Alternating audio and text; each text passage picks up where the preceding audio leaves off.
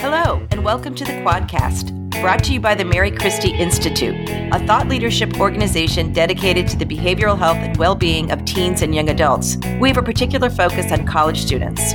I'm Marjorie Malpiede, the Executive Director of the Mary Christie Institute. And I'm Dana Humphrey, the Associate Director of the Mary Christie Institute, and we're the hosts of the Quadcast.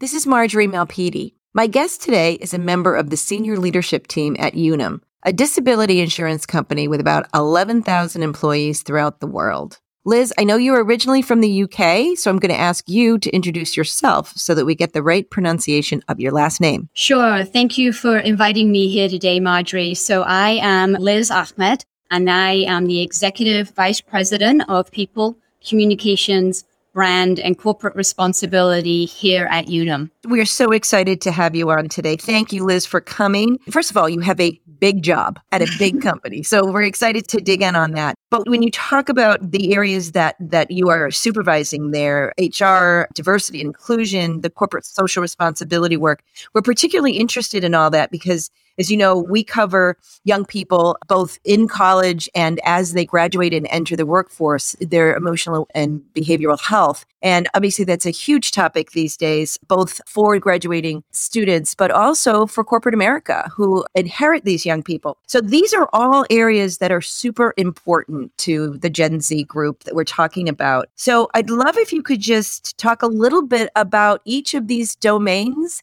and what are sort of the interesting dynamics going on there at Unum? Sure. So I have a broad portfolio, as you mentioned, and I have about 300 employees across the US, Ireland, and the UK, and actually Poland. And really, my role is ultimately to ensure that we take care of our employees so that they in turn can go out and take care of our customers. But as part of that, I am a member of the C suite. So I'm really that strategic advisor to Unum senior executives to make sure that all of our business goals, no matter what those can be, are met. But a top priority in terms of my responsibility and what's going on at Unum right now, as we all know, is our people, right? And we are here to make sure that our employees thrive so that they can have a sustainable career here at Unum. It's important to us that we have that dynamic and welcoming workplace where they can really bring those best ideas to work. And so my responsibility is really to ensure that all of that can happen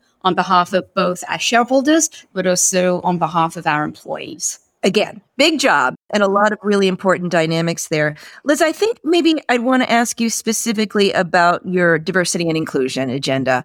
I, I just know through people who know you that this is a passion of yours and, and obviously one of the corporation. So, talk a little bit more about what's going on in that area. Sure. So it is a key tenet of ours. So we really know from actually quite a lot of studies, but also from Unum's experience that Gen Z and our millennials want to work for an employee that cares about their purpose, the societal impact, but also where they belong in an organization. So we know that they really care about companies' inclusiveness, corporate responsibility. All of those are really important. And so we do a number of things to make sure that we support our employees through that. We know our young employees want a really good sense of belonging. And we're different to some companies, Marjorie, because we really go at this with inclusion before diversity. So we really believe that an inclusive workforce helps our business grow and serve more customers. And so we took a step back last year to reevaluate our strategy.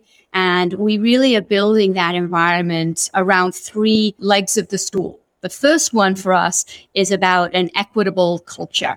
We believe that all of our employees need and should expect equal and fair access to information, opportunities, resources. The second one is we want a representative workforce, and that needs to be reflective of all of our employees' experiences, perspectives, cultural backgrounds, and that really helps our customers and each other, but it also helps our employees see themselves in the organization. And the last one is about building inclusive teams here.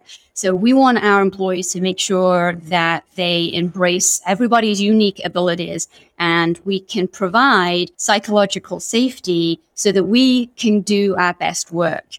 And we know through our employee engagement scores that our Gen Z and our millennials are highly involved in this I&D journey that we're on. And they support that strategy because when they respond to those questions in the employee engagement scores, those are actually some of the highest areas of the organization when we look at it by generation. And we also know, right, that McKinsey, one of the McKinsey reports that came out just recently tells us that inclusion and diversity is a key and top driver for retention of employees. They want that sense of belonging and they want to be valued by the company and so many of those young adults, when they join us, have told us they want that even more today, particularly after the pandemic might have restricted their ability to connect with their peers or people like themselves.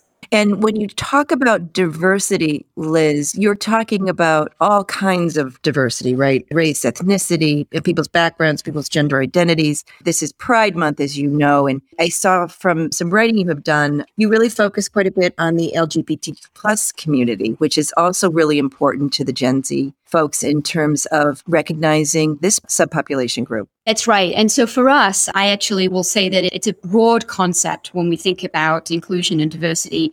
First of all, we think that we have to make sure that we start with diversity of thought. And so that is a little bit different, right? For us, diversity of thought is really our cognitive diversity, though those characteristics that we cannot easily measure, count, report, and it's rooted in those unique perspectives, experiences, and backgrounds. And so the community enduring pride, that is one way that we reach out to our employees. But we are very focused on the fact that that is one month. We need to do this throughout the year. And we have a number of business networks and employee networks that are doing that. And Right now, we are supporting the pride marches in our local areas. We had a speaker that came in to talk to all of our employees actually about gender and gender pronouns. And we really learned a lot from having that outside in perspective. We provide safe spaces for conversations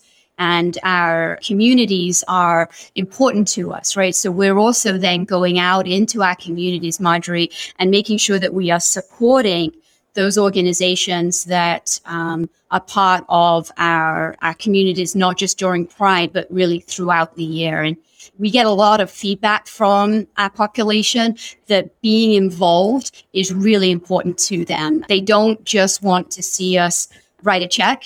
They want to get involved. They want to help. They want to advocate. They want to be allies to people in the organization. And that's been really important part of our strategy. And that actually dovetails with another important area, which is corporate social responsibility, doesn't it? Yeah, you know, I think that it's really important. Our corporate citizenship at Unum is one of those other key tenants. And we really try hard to work with our nonprofit partners to make sure that the charitable giving that we are focused on really supports a couple of initiatives. First, academic success and the second is really healthy lifestyles for everybody. But in the last couple of years, we have really had a focus on supporting that social justice initiative. So I'll give you a few things that, that I think we're really proud of. Since 2020, we have contributed over $700,000 to the Social Justice Fund. Over 26,000 hours have been volunteered for our employees. So on an annual basis, we probably give around $12 million. And the reason I mention this is our young employees, our new generations, they want to get involved, as I said, but they want the flexibility to impact the areas that they care about. And so it's been important for us to make sure that we give time off for volunteering. We give matching contributions to any donations that they do. We encourage employees to join boards for organizations that align with those values. So, for example, I'm on the board of the Partnership for Family, Children, and Adults, which is really focused on domestic violence and helping families thrive. But I'm also on the Tennessee Aquarium. And we found, Marjorie, that when we work with our communities, it gives our employees a different way to grow and develop. It gives them maybe a different way to break away from those day to day responsibilities. It gives social interactions, which are all really critical to mental well being. Um, and we think that making sure that we are a corporate citizen within our communities is important. And we're obviously in, you know, a large employer in smaller cities. So that's important. But our definition now has expanded because we have a lot of employees that are work from home and not close to campus. And so we need to make sure that we are bringing that corporate citizenship even out to someone that might be fully remote. And that is a change for us. So what you're describing is really a different way for employees to engage with their corporation, right? I mean, it's yeah. It's not just I'm going to work here, but I care about what this company does and I'm, I care that there might be opportunities for me to engage in areas that are beyond just the workplace, right? Yeah, I think one of the things that we have realized, and, and we've probably known this, Marjorie, for a while, is that our young people are looking for purpose in their work, right? And we at Unum have an amazing North Star purpose, which is to help the working world thrive throughout life's moments. So we've kind of gone at that in a very particular way. We really want to make sure that we lean into that and, and we are about helping people in life's moments. You know, that can be good and bad. And so all of our employees, especially our young people, Marjorie, come to work each day really focused on that purpose and how they can make a difference in our clients' lives. And, and we found that working for an organization with pers- purpose resonates with our younger generations.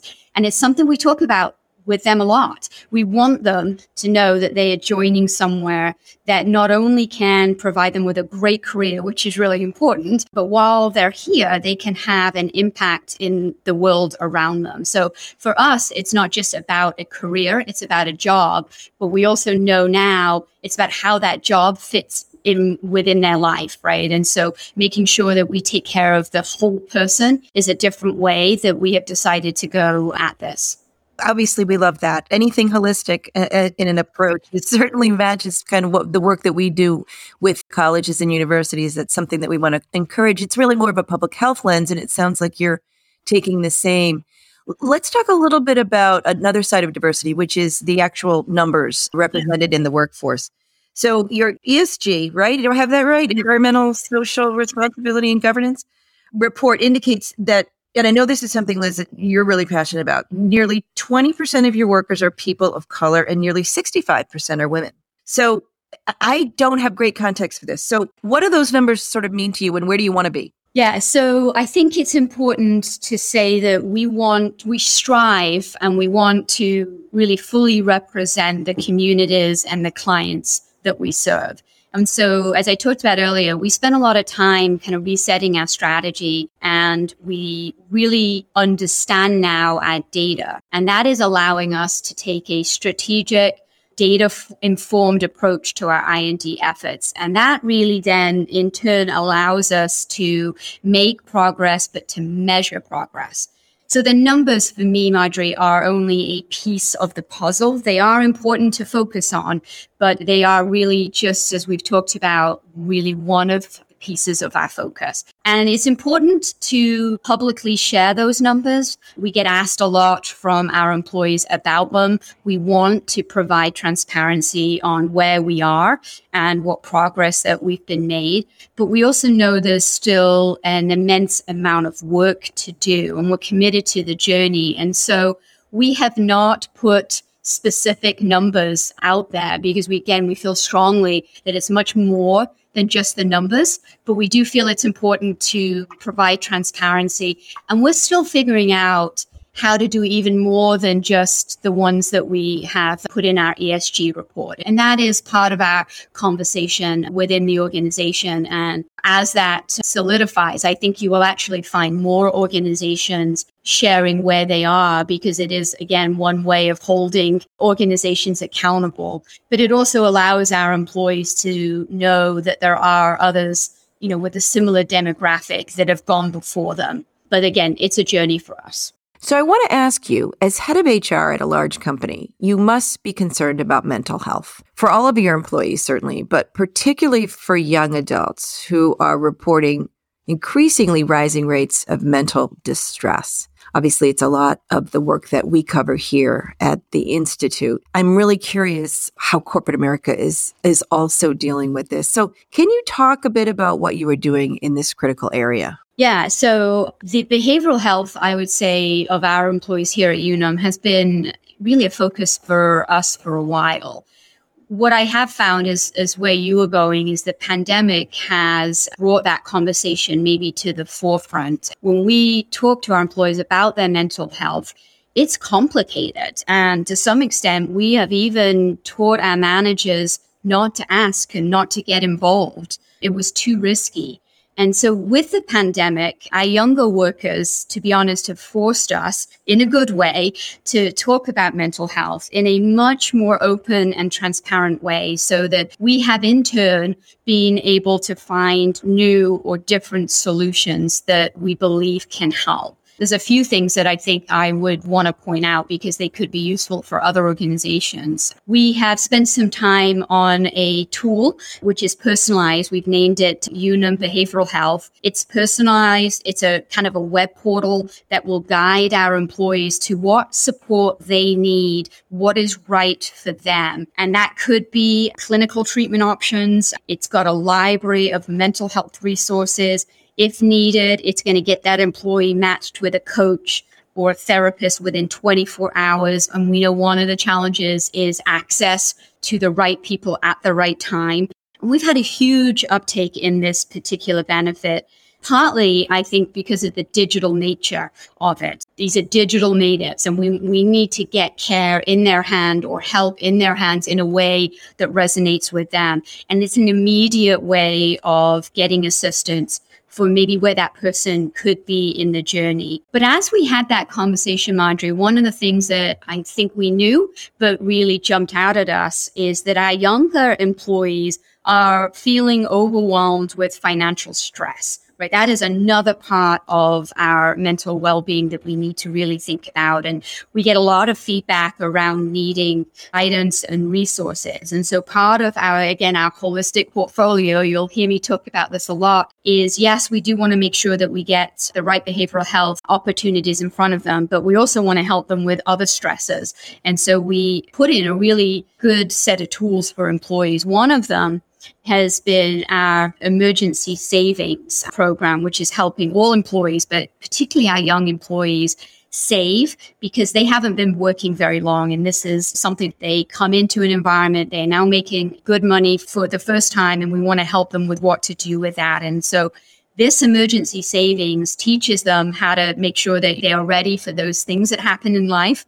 And it enables them to contribute a portion of their paycheck through payroll deductions. It really makes it easy makes it very accessible. There's no fee to withdraw because again, we don't want any barriers. And that emergency savings balance then can be invested actually in the same funds that are available to the 401k. So we're teaching how to make sure that you're investing in your 401k, but hey, you need to have a, a rainy day fund and that provides some alleviation on the stress in case something happens. The other thing we've done, and again, very appropriate for our college age employees, but actually is something that goes across our generations, and that's student debt, right? We know that that is a huge challenge and so what we decided to do is we created a student loan debt kind of relief program and our employees are able to contribute 40 hours of their paid time off to a payment against that student debt.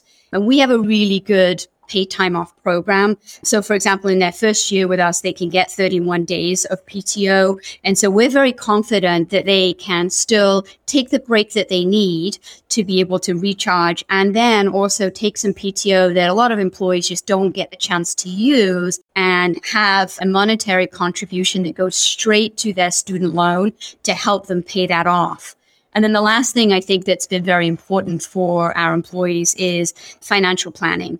So that is important for our new and our mid-year employees as they're thinking about how to handle their finances, wanting to make sure that they know how to set financial goals. We have the mobile as well as in-person access to the live consultants. We know cost of living is a great concern, particularly right now with high inflation. And so we are certainly about tools and making sure that the medical side of mental health is taken care of. But for us, I think it's a broader sense of what else is happening in the lives of our employees that are impacting that and what can we do to assist it. So it is so refreshing to hear about this holistic approach. And I, but I have to say some of this, it comes from personal experience. I have three sons and they're all young adults. But just yesterday, my 24 year old, who's an entry level employee at a big company, and he said, gosh, you know, mom, this adulting is really hard.